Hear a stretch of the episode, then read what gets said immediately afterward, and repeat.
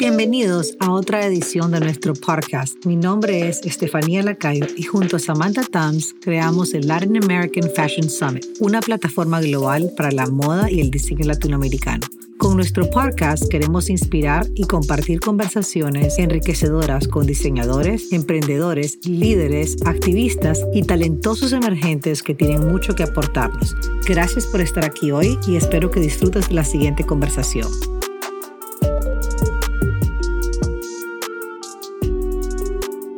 Hoy estoy con Patricia Gobea, una persona que me inspira muchísimo a seguir luchando por América Latina.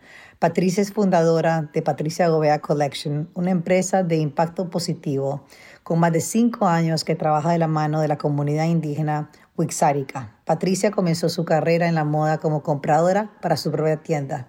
En esos viajes por el viejo continente descubrió la fascinación del mundo por el arte y el textil Wixárika. Así fue como decidió sumergirse en su propia cultura y descubrió que un 22% de la población mexicana es indígena y la mayoría vive en las montañas, en ubicaciones remotas y muchas veces en poblaciones segregadas y discriminadas. Así fue como surge la idea a donde ella encuentra su propósito y crea una su línea junto a la comunidad wixárika y nace Patricia Gobea Collection. Patricia, muy bienvenida a Last Podcast. Hola, Steph. Muchísimas gracias por invitarme aquí. Muy emocionada de estar aquí contigo.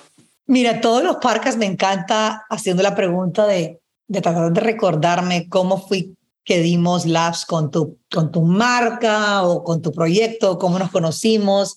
Y la verdad es que estaba tratando de recordarme y quiero creer que tal vez fue en el Summit del 2018, pero no, del 2019, pero puede que esté equivocada. No me, si quieres recordarme, ¿Cómo fue?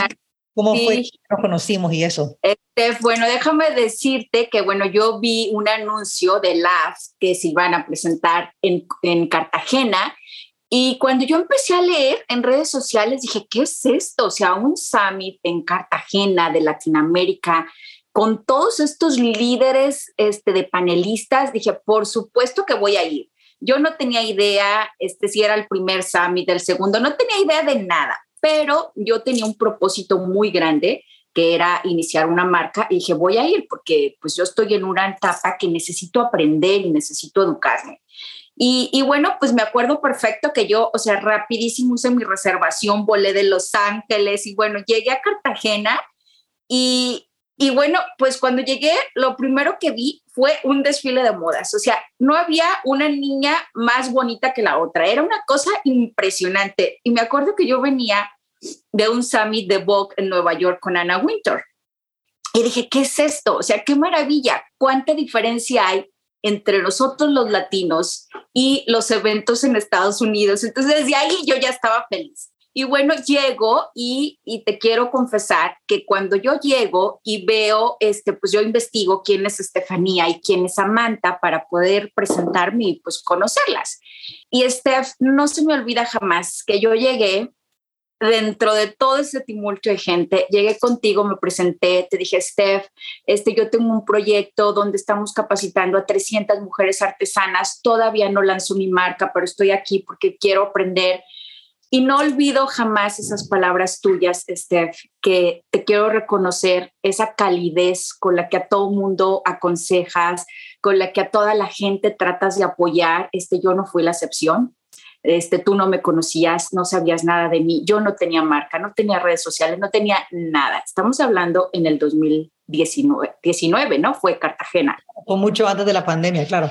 Sí, 2019. Y y este, y bueno, pues recuerdo también este, tus sabios consejos que me dijiste, mira, si todavía no estás lista, si estás apenas preparándote, este es el lugar donde tú puedes entrar a este y a este y a este panel.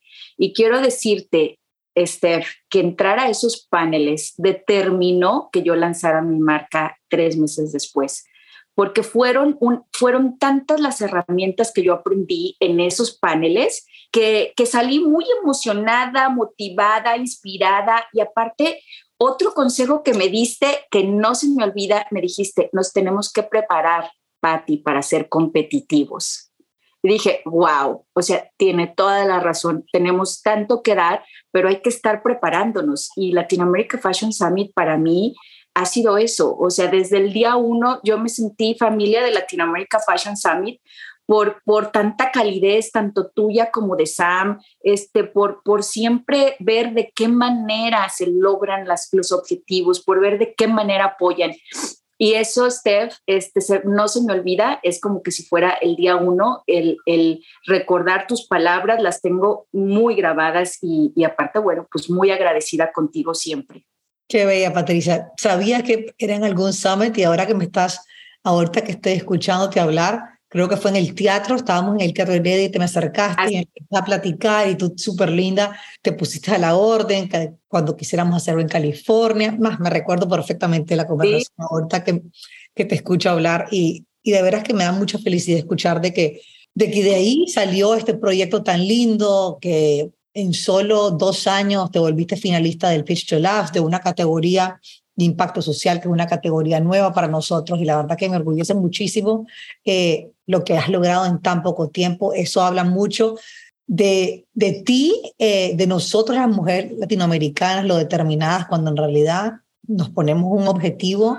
Es increíble, nadie nos para y te escuché hablar sobre venía de este evento de Vogue y de tu fuiste a Latinoamérica y es muy divertido porque ese comentario me lo hacen tantas personas y yo creo que eso era también uno de los objetivos que nosotros, en la, que, decía que para Samantha y para mí era importante demostrarle al mundo, en este lado latinoamericano que nosotros conocemos, ¿verdad? De, de cómo nos cuidamos las mujeres, pero no de una manera de ser vanidosa, de una manera negativa, pero de una manera de que en realidad hay un lado lindísimo que puede haber un estigma de nosotros como latinoamericanos y en realidad es matar ese estigma para el mundo global y que, y que nos empiezan a ver con otros ojos.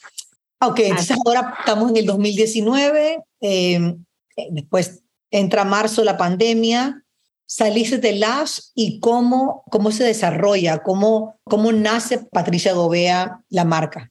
Mira, yo salí de LAS y déjame decirte que me encantaría que todos escucharan esto. Yo salí de LAS con una libreta llena de apuntes. Entonces, los paneles que tú me dijiste, estos paneles son súper especiales para ti, o sea, que eran unos paneles que nos orientaban y nos daban herramientas para las personas que queríamos hacer alianzas con artesanos. Me acuerdo perfecto, eran, este, uno de ellos fue Nest.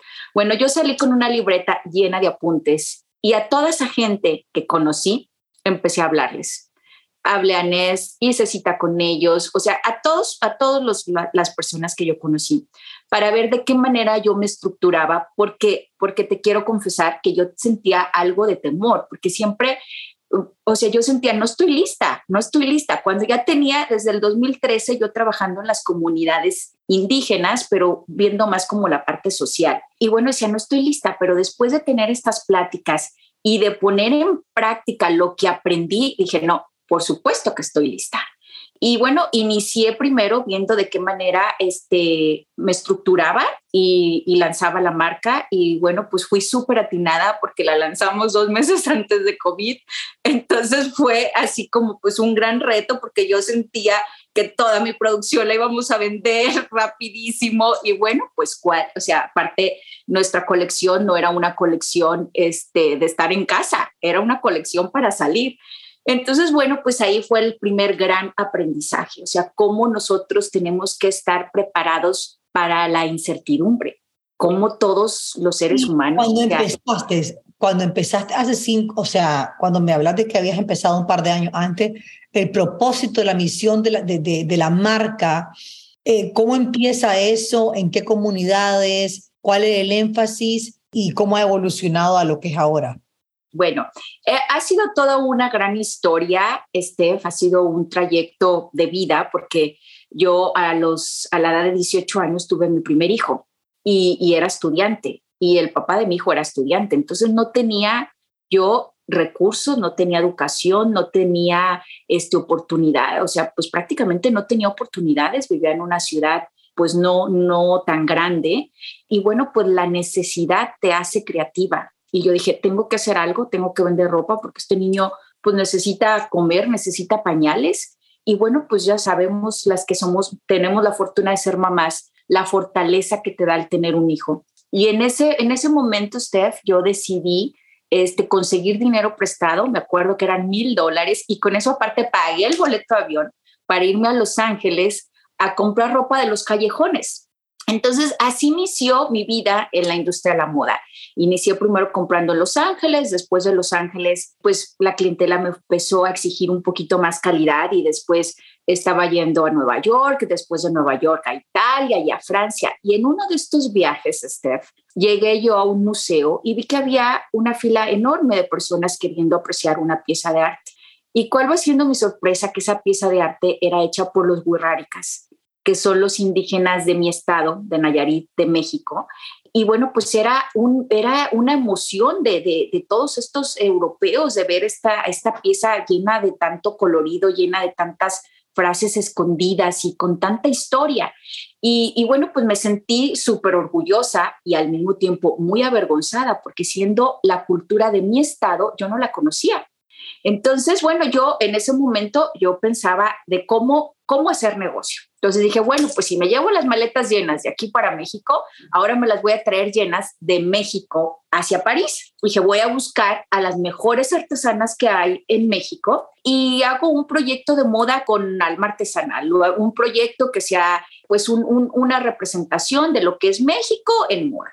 Y bueno, pero yo no tenía ni la más remota idea, Steph, y lo digo con vergüenza, de cómo vivían las comunidades de nuestros pueblos originarios indígenas en México. Estamos hablando en el, 2000, en el 2013, ¿ok? Este, ahorita es un tema como muchísimo más inclusivo, pero en esa época pues era algo sumamente, pues muy, muy alejado para las personas que vivíamos en la ciudad, ir a estas comunidades de los indígenas porque ellos viven en las montañas, que nosotros en México le llamamos la sierra, y es muy complejo llegar ahí. Entonces, bueno, pues yo me fui en búsqueda este, sin tener la más remota idea de, lo que mi vida iba a cambiar. Este, me fui en búsqueda de estas mejores artesanas y, me dijeron, bueno, si quieres realmente conocer a la mejor artesana, pues tienes que ir a las montañas. Y dije, bueno, pues vámonos a las montañas. Y, bueno, pues fue toda una odisea porque pues yo no sabía que teníamos que manejar ocho horas, luego llegar a una comunidad, de ahí cruzar en un barquito, en un, en un bote chiquito donde van todos las, este, en todas las personas, todos los indígenas llevan ahí el perro, el gato, la vaca, o sea, todo lo que se puede. Entonces, cruzar ese río y después de cruzar ese río, Steph, tenemos que subir dos horas a la comunidad más cercana ¿ok? En, un, en, un calle, en una callecita donde solamente cabe un carro y aparte con una infraestructura, bueno, ¿qué te puedo decir? O sea, sumamente peligrosa. Y bueno, desde ahí era mi primera vez que yo visitaba estas montañas. Y desde ahí, pues mi cabeza iba preguntándose muchas cosas. ¿Cómo le hace esta gente para bajar desde las montañas? Si no hay infraestructura, este, pregunté, ¿hay servicio social? Este, no hay servicio social, no hay servicios de salud, este, servicios educativos solamente hay para primaria y máximo secundaria. Este, entonces me empezó mi cabeza a darme vueltas y decir, porque pues yo estaba viendo todo lo que estaba a mi alrededor, ¿cómo le hace esta gente para sobrevivir? Y, bueno, pues me di cuenta de que desafortunadamente existe un gran porcentaje de mortalidad infantil, es el porcentaje más alto en México en este segmento, en estas comunidades. ¿Por qué? Porque pues son mujeres que están alejadas de estos servicios de salud. Me di cuenta también de que cuatro de cada cinco mujeres no han terminado ni siquiera la, la educación primaria. Y, y, bueno, pues así muchísimas cosas también, pues dentro de eso cómo ellos siguen sufriendo de racismo, de segregación y, por supuesto de violencia. Y, bueno, todo eso empezó a cambiar mi perspectiva. Y cuando llegué y conocí las mujeres me di cuenta de las mujeres que son, mujeres tan dedicadas, mujeres talentosas, mujeres empoderadas, porque este, aquí no estamos empoderando a nadie, son mujeres que están muy empoderadas, son mujeres muy sabias, mujeres con una gran cultura y sabes qué, Steph, son mujeres que luchan por ser quienes son. Son mujeres que luchan por el ser, por su identidad y no luchan por el tener. Entonces... El trabajo tuyo es lo más lindo de todo, tú lo acabas de decir. Ellas están totalmente empoderadas o nos, nos empoderan a nosotros. Lo lindo es, el caso tuyo es que tú les estás dando una voz hacia el mundo global para darles esa voz que no está saliendo de la sierra, ¿verdad? Que eso es lo más lindo del trabajo tuyo. Pero hay una parte que quiero entender, porque como emprendedor, o sea, uno se hace tantas preguntas como que, bueno, me contas la historia, te prestaron esos mil dólares, te fuiste, compraste esos productos, después empezaste a invertir, en traer productos de México hacia París.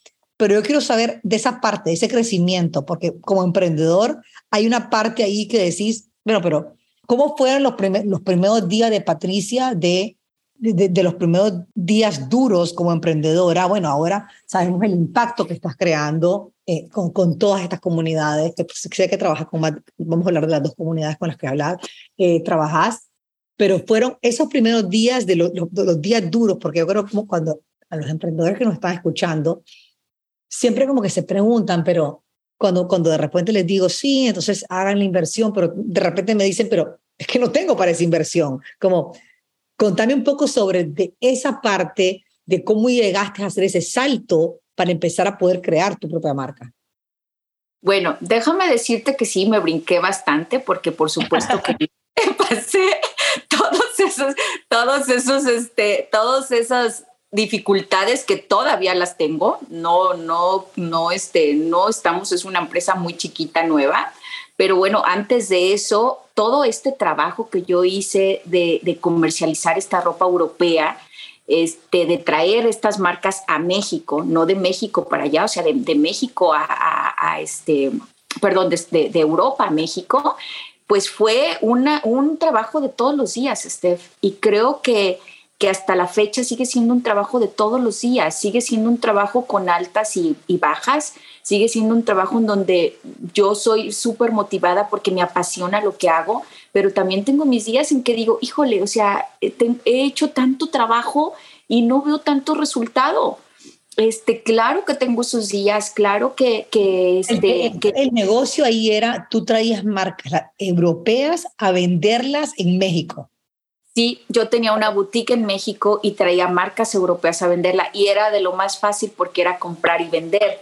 Y en parte cuando no teníamos tanta competencia en México, porque no existían estas tiendas grandes departamentales, porque no existían todas estas tiendas de diseñadores que ya tenemos, tenemos este, todas las boutiques en México. O sea, no existía eso. Entonces yo me traía marcas de Roberto Cavalli, de, así de, de diferentes, y vendía en México, entonces pues era un hit, pero eso no tiene absolutamente ya nada que ver con lo que estoy haciendo ahorita, porque bueno, después decidí dejar cerrar ese negocio por temas personales, yo estaba viajando muchísimo y bueno, pues mi matrimonio también estaba mal, porque tú sabes que cuando uno es tan entregado en su negocio y uno pone este pues su alma, su corazón, pues hay veces que no, o sea, hace uno muchos sacrificios muchos, muchos sacrificios. Uno llega cansado de los viajes y tienes que llegar a ser esposa, ser mamá y aparte de todo, actualizarte de todo lo que no has estado. Entonces nosotros las mujeres que trabajamos así, o sea, tenemos un trabajo no doble, tenemos un trabajo triple, porque aparte nosotras llegamos y, y llegamos a, a, hacer todo lo que no hicimos en esos días que no estuvimos. Y, y, bueno, pues empecé a tener dificultades y la verdad, este, cerré mi negocio que también la parte emocional siempre está ligada a nuestros negocios. Entonces yo cerré ese negocio y después dije, yo quiero hacer algo, yo había tenido esa experiencia y esa inquietud de, hacer, este, de hacer este proyecto con los artesanos. Entonces dije, quiero hacer algo, pero quiero que sea algo, algo que tenga mucho más valor que lo que estaba haciendo. Y fue cuando fui a, a visitar la sierra y le di un giro totalmente, pero cuando yo fui, Steph, o sea, de verdad, yo tenía la idea de un proyecto de moda. Yo no tenía idea, te repito, de cómo vivían estas comunidades, pero cuando me di cuenta de eso, vi que ya no era un proyecto de moda. Me di cuenta que iba a ser un proyecto de vida. Me di cuenta que iba a ser una misión de vida, porque es imposible estar en un lugar que nunca imaginaste estar, rodeado de tantas mujeres que te están diciendo, aquí estamos y tenemos todo para poder mejorar nuestra vida. Solo necesitamos alguien que venga y que nos escuche. Y ahí dije, Dios mío, o sea, si tú me mandaste a este lugar, es porque yo tengo que hacer algo. No tenía un peso para iniciar ese negocio.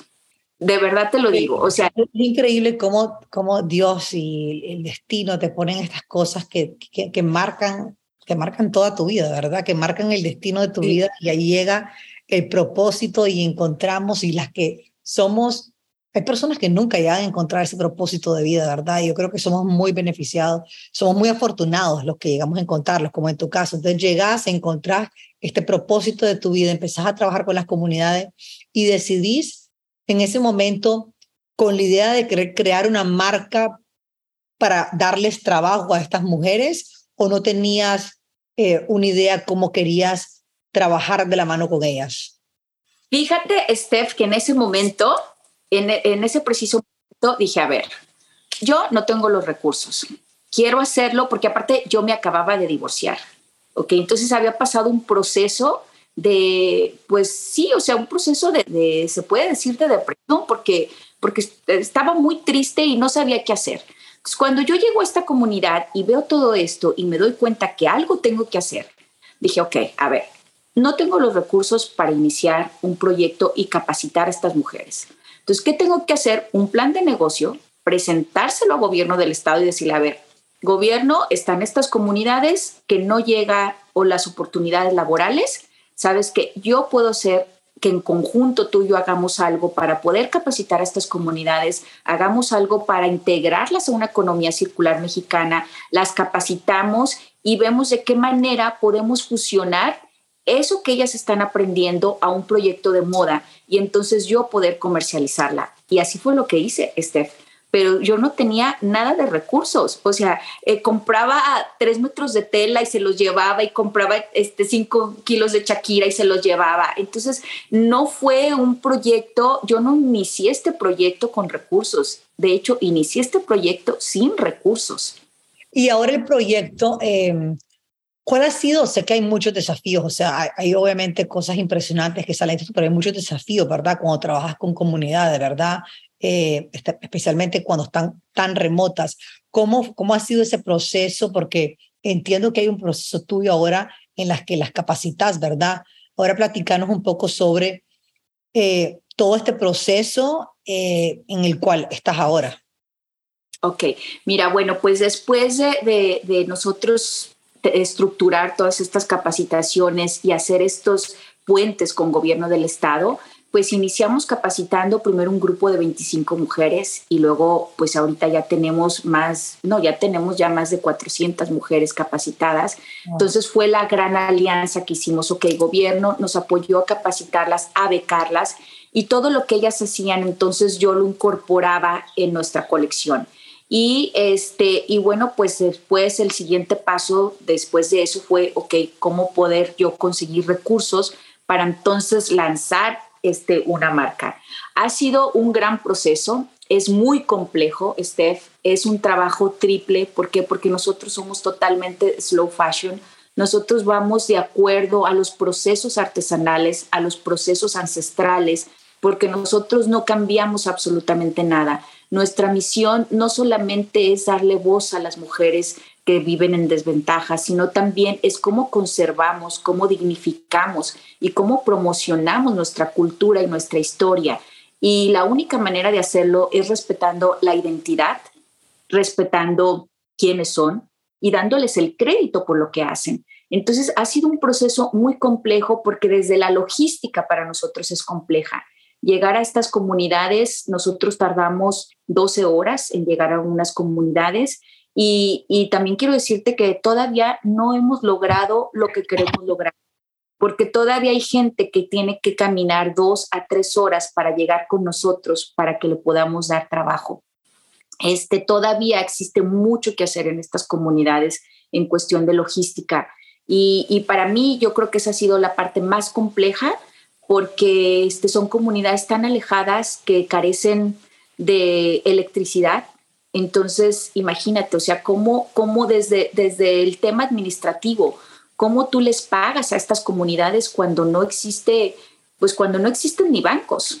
Entonces, este, es llegar a estas... Es interesante, me da mucha curiosidad eso, porque me recuerdo estar platicando con una niña eh, que trabaja con las, en las Amazonas y me hablaba de eso, de que ella sí, y lo que me estás contando, que o sea, se va en una canoa y después maneja en un jeep por horas y llega, pero el tema es pagarles, cómo pagarles y que, y me explicó algo, me recuerdo que, y ahorita por eso te hago esta pregunta, que es que me decía, y lo que uno tiene que empezar a preguntarte es cómo querés que ellas le quieren ser pagadas, porque me dice, ella me contaba de que en este caso, en, esta comunidad con la que ella estaba trabajando, no querían ser pagadas con dinero, querían ser pagadas con agua, con comida, eh, de diferentes maneras. Y en tu caso, cuando empezaste a trabajar, o sea, no sé qué tanto ha evolucionado esto, pero ¿cómo haces para pagarles? Mira, Steph, en este caso, cada comunidad tiene necesidades diferentes, porque hay comunidades donde no entra ni siquiera un auto. Entonces, tú imagínate las necesidades de esas comunidades. ¿Ok? Entonces, cada comunidad es diferente. Entonces, nosotros lo que creamos, o sea, eh, al inicio, pues iba yo con puro efectivo. Entonces, imagínate aparte el riesgo de llevar puro efectivo para pagar a estas comunidades. Después creamos, este, yo dije, bueno, vamos a hacer capacitaciones para que alguien haya un representante y pueda bajar a la ciudad y pueda este, retirar el dinero y, hacer como la repartición, porque a mí ya se me hacía pues muy inseguro para mí y para, y para la gente que iba conmigo, que yo pues voy con un equipo de, o sea, somos un equipo muy chiquito, pero este, pero bueno, hicimos todo este proceso y, y la verdad que la gente, la gente estaba tan emocionada por aprender cómo este, retirar dinero de un cajero que era, este, para mí era muy motivante, o sea, eh, cada vez es más motivante porque yo veo las ganas de aprender, las ganas de mejorar, las ganas de estar educados, o sea, es gente de verdad que tiene hambre, hambre de estar mejor. Y dije, bueno, pues lo vamos a hacer. ¿En cuántas comunidades estás trabajando hoy en día? Ahorita estamos trabajando en 12 comunidades en 12 comunidades de dos estados diferentes y en los dos estados, gracias a Dios, tenemos la fortuna de hacer alianzas con gobierno porque, porque estos temas uno no puede solar. Estos temas tienen tanta, tanta problemática que uno tiene que hacer una alianza y, y sumar esfuerzos tanto con gobierno, con ONGs y con iniciativa privada, porque creo que nosotros que somos tan afortunados tenemos que siempre ver este, de qué manera podemos apoyar a los que tienen, a los que viven en más desventaja. Y, y, este, y bueno, pues este, estas comunidades son, tienen, tienen mucha hambre de aprender. Y, y, bueno, vimos que no se pudo porque era muy complejo que ellos bajaran. Este, como te, te comento, hay gente que camina dos, tres horas para poder agarrar, hasta cinco horas, para poder agarrar un barquito y cruzar ese río y, este, y pues para ellos es, es aparte de todo, el, el costo es muy elevado. Entonces vimos que no era viable y, y ahorita, bueno, pues hicimos un, un, un, proceso con apoyo de gobierno de pagarles mediante una tarjeta y bueno, lo que hacen es, este, ahorita mandamos un camión y ese camión los lleva todos a la comunidad más cercana, que ya ahorita ya tienen ellos un banco más cercano y pueden ir y hacer el retiro de, de, su dinero. Pero eso acaba de pasar, ¿eh? O sea, esto ha sido un proceso de, de ocho años. No ha sido un proceso fácil. Las comunidades, eh, habla, eh, ¿cuál es la diferencia de del producto en el que se especializa cada comunidad. Platícame un poco sobre eso, porque me encantaría poder inspirar a, gente que nos esté escuchando, que quiere trabajar con alguna de estas dos comunidades para que entiendan eh, que si se quieren contactar contigo porque quieren empezar a trabajar un tipo de bordado, tú los puedes guiar en cuál de estas dos comunidades se especializa. Mira, estos son los, estas comunidades son los grupos de, mujeres y hombres indígenas que se llaman huirráricas, ¿ok? Pero huirrárica es la palabra, este, la palabra indígena. La palabra en español es huichol, ¿ok? Nada más que nosotros los llamamos huirráricas porque es su palabra, es, es la, la palabra original. Huichol es una palabra que los españoles les dieron a esta, a esta etnia. Entonces, bueno, estos, ellos son especialistas en el manejo de la Shakira. Okay, de estos beats. Ellos son especialistas y también son especialistas en, puntadas en manta, en telas de manta, en puntadas muy, muy, muy cerradas. O sea, es, es una cosa impresionante lo que esta gente hace. Entonces es puntada doble de puntada de cruz y otras puntadas que se llama puntada de oro y la Shakira. Esa es su especialidad y de verdad son una eminencia, son, son, este, pues son gente demasiado talentosa y son perfeccionistas aparte. Entonces, eso es lo que hacen ellos, es una etnia, es, es la etnia más pura en México, que tenemos 68 etnias indígenas. Esta es la etnia más pura porque es la etnia que no, este, no se mezcla con otras etnias. Entonces ellos siguen conservando su cosmovisión, todos sus bordados son símbolos sagrados, no, no, ellos no plasman algo que no sea de su, de su religión.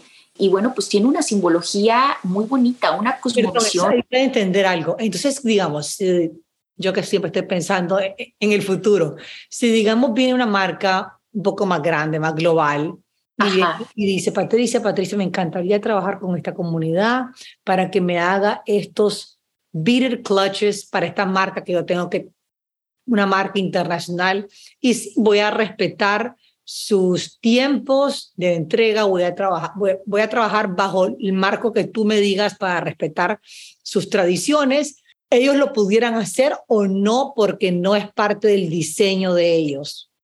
Mira, ellos tienen ellos son muy abiertos. Es una comunidad que es muy abierta, como este, es una comunidad que está ansiosa por aprender. Entonces, este, me preguntaste, ahora sí que la mejor, la mejor pregunta escogiste. Te voy a decir por qué. ¿Cuál ha sido mi idea de crear estas plataformas? Es sumamente importante que cuando nosotros queremos hacer alguna colaboración con cualquier diseñador, con cualquier proyecto, nosotros tengamos de qué manera poder responder, en primer lugar, con la capacidad, porque no es lo mismo tener un grupo de 25 artesanos a tener un grupo de 400 artesanos. En segundo lugar, con la capacitación de que estas personas saben lo que significa un trabajo formal. ¿Por qué? Porque los tienes que educar a que, a que existe este trabajo formal cuando ellos siempre han tenido un trabajo informal. Y número tres, la calidad. Nosotros en, esto, en todo este tiempo lo que hemos creado es esa plataforma, esa plataforma para poder despegar y para poder estar listos cuando llegue ese momento que yo sé que va a llegar.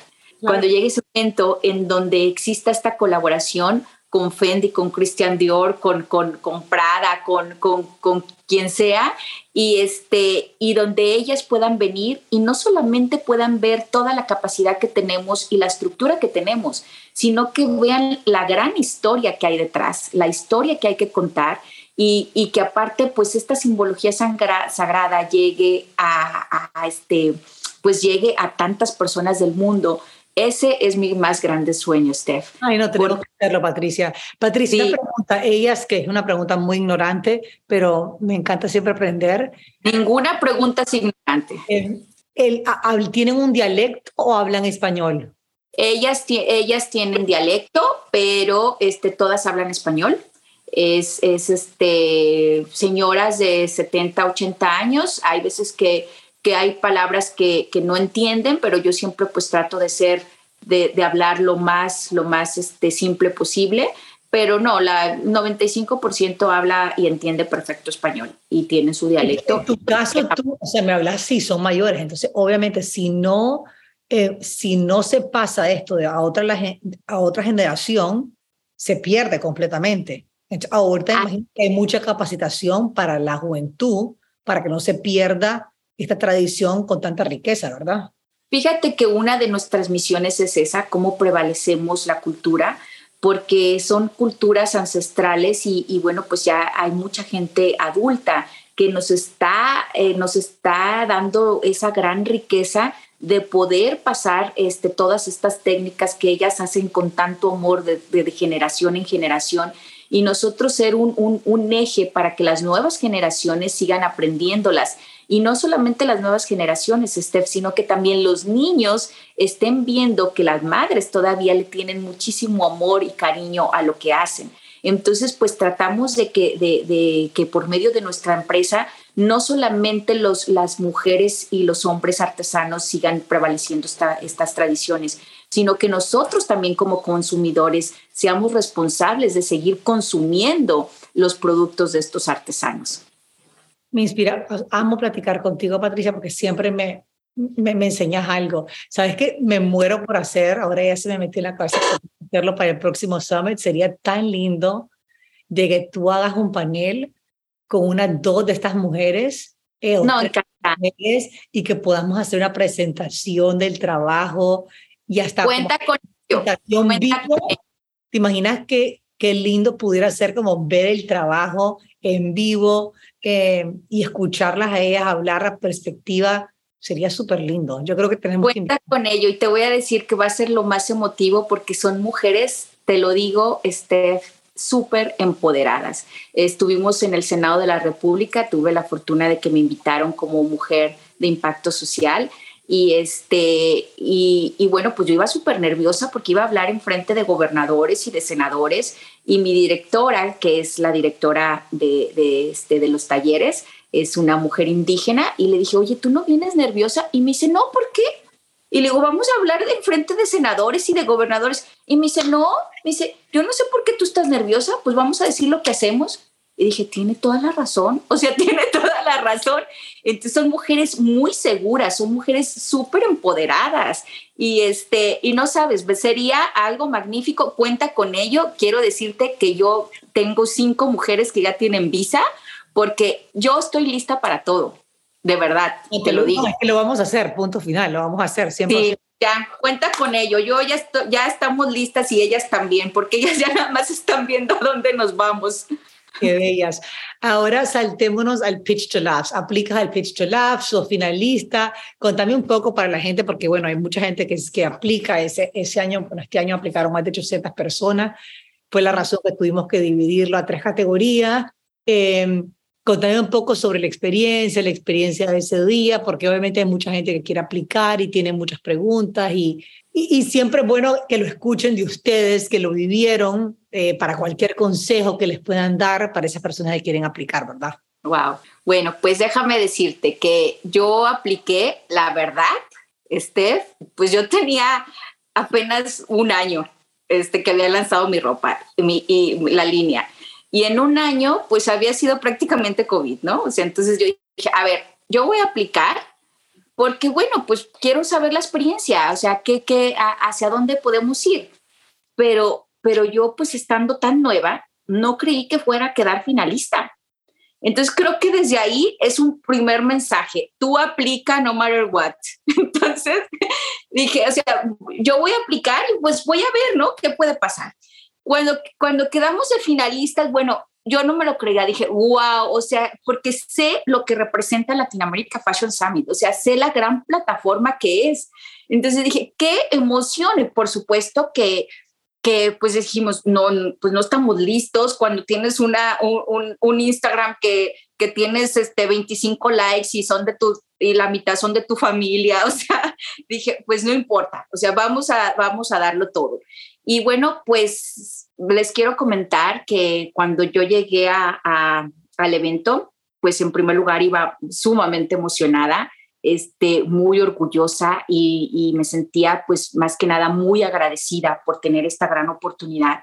Una oportunidad que es muy, muy difícil que un diseñador que tiene apenas dos años con una empresa tan chiquita pueda estar presentando su proyecto frente a tantos jueces de, este, con una gran trayectoria internacional. Eso creo que es algo casi imposible. Y, y Latinoamérica Fashion Summit nos dio esta gran oportunidad, no solamente a mí, sino a, a 14 más diseñadores de, de muchas partes de, diferentes países y, y que, que, todos pues estábamos muy nerviosos en, en, en, presentar estos proyectos porque decíamos, pues, ¿cómo, ¿cómo va a ser? O sea, ¿qué nos van a preguntar?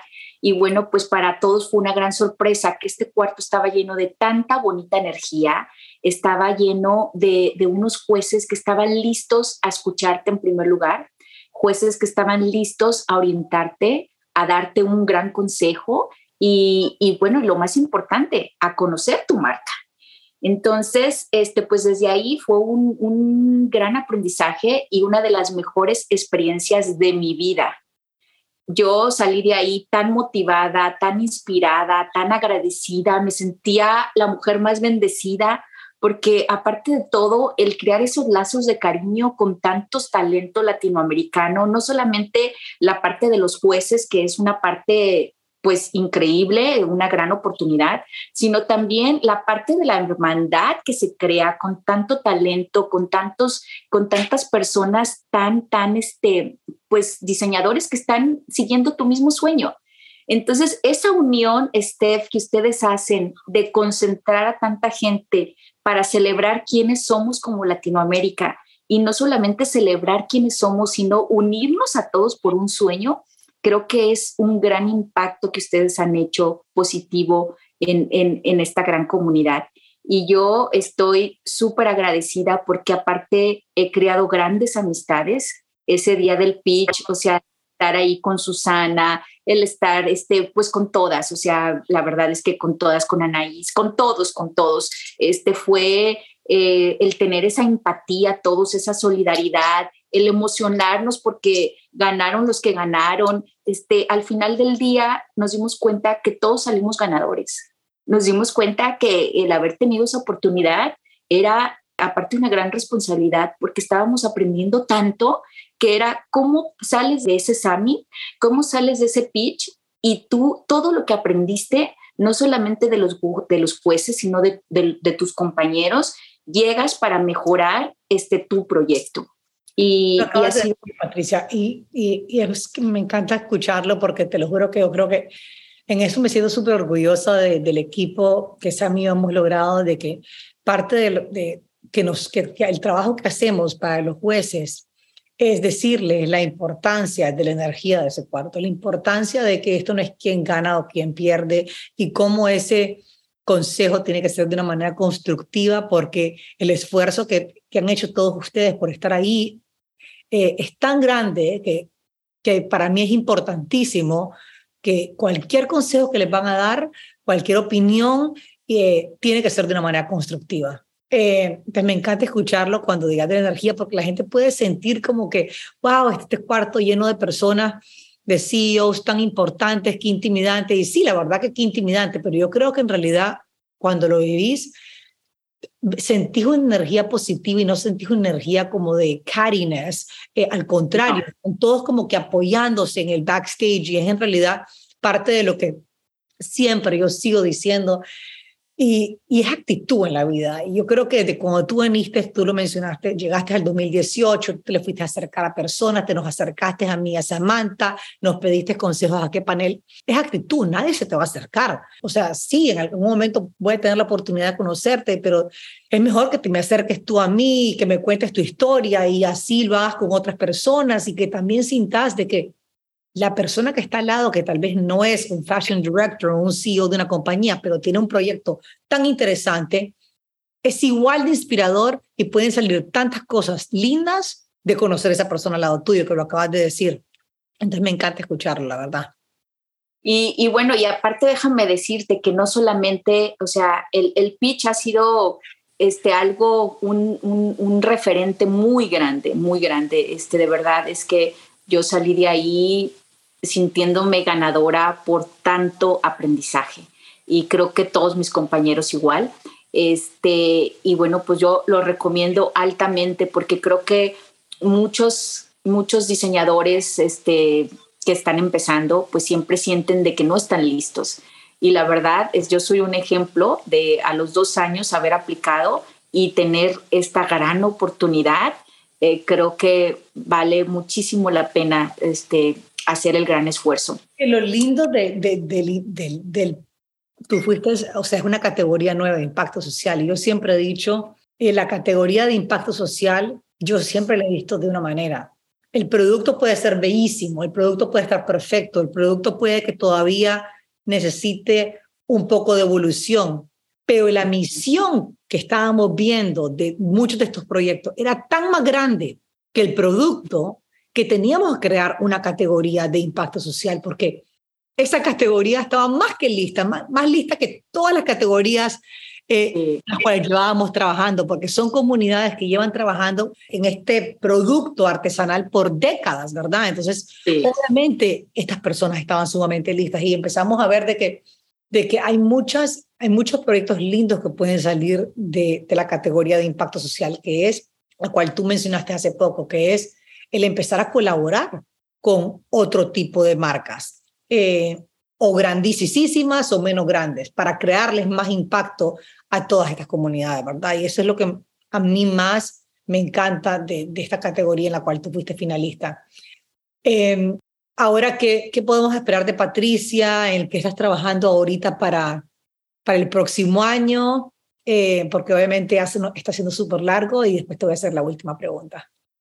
Sí, bueno, pues nosotros ahorita estamos trabajando igual de motivados todos los días, mejorándonos en la, en la estructura para los artesanos, este, mejorándonos con módulos que estamos haciendo de educativos, módulos de liderazgo, módulos de calidad y al mismo tiempo este, perfeccionando la colaboración que hacemos con ellos. Para que, este, pues para que cada vez estemos más, más preparados cada vez estemos más listos para llegar a ese sueño. Y como marca, pues tocando todas las puertas, porque es una empresa que todavía no tiene los recursos para pagarle ni a un PR ni, ni a una gran empresa que nos represente, pero sí tiene todas las ganas de mandar 30 emails, 100 emails, tocar puertas y ver de qué manera hacemos y crecemos con alianzas estratégicas para que nos apoyen y, sumamos esfuerzos para seguir colaborando con estas comunidades de, artesanos. Patricia, todos los, eh, todos los podcasts los termino con la misma pregunta para todo el mundo. Bueno, que yo ya sé cuál es el tuyo, pero te lo tengo que hacer, que es, ¿cuál es tu propósito en la vida? ¿Cuál es tu en inglés le preguntan como que, what is your why? Ajá. Bueno, pues mi why es muy, muy claro. Mi why es cómo nosotros podemos apoyar a estas mujeres que viven en desventaja, dignificando su trabajo y prevaleciendo la cultura. Y al mismo tiempo apoyar a todas estas familias a que sigan viviendo con una esperanza de una vida mejor. Sí, qué belleza. Patricia, puedo platicar contigo horas de horas. Eh, de veras que me inspiras muchísimo, me inspiras tanto a, a seguir luchando por nuestro propósito, más por en mi why, eh, que es el darle tantas voces a, tantas personas que pueden llegar a crear más impacto. Eh, soy tan afortunada de que hiciste aquel, aquel esfuerzo de haber venido a Cartagena y haber apostado en, en nuestro proyecto y en habernos creído a través de, una red social.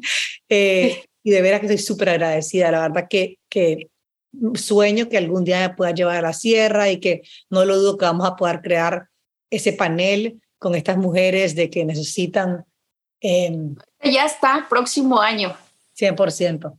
Patricia. No, este, la agradecida soy yo porque ustedes han creado una plataforma para hacernos brillar a todo Latinoamérica.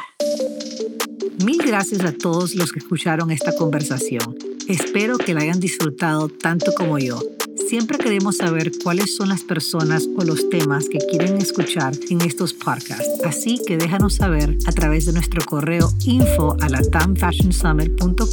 o también a través de nuestro Instagram Latin American Fashion Summit. Gracias y nos vemos pronto.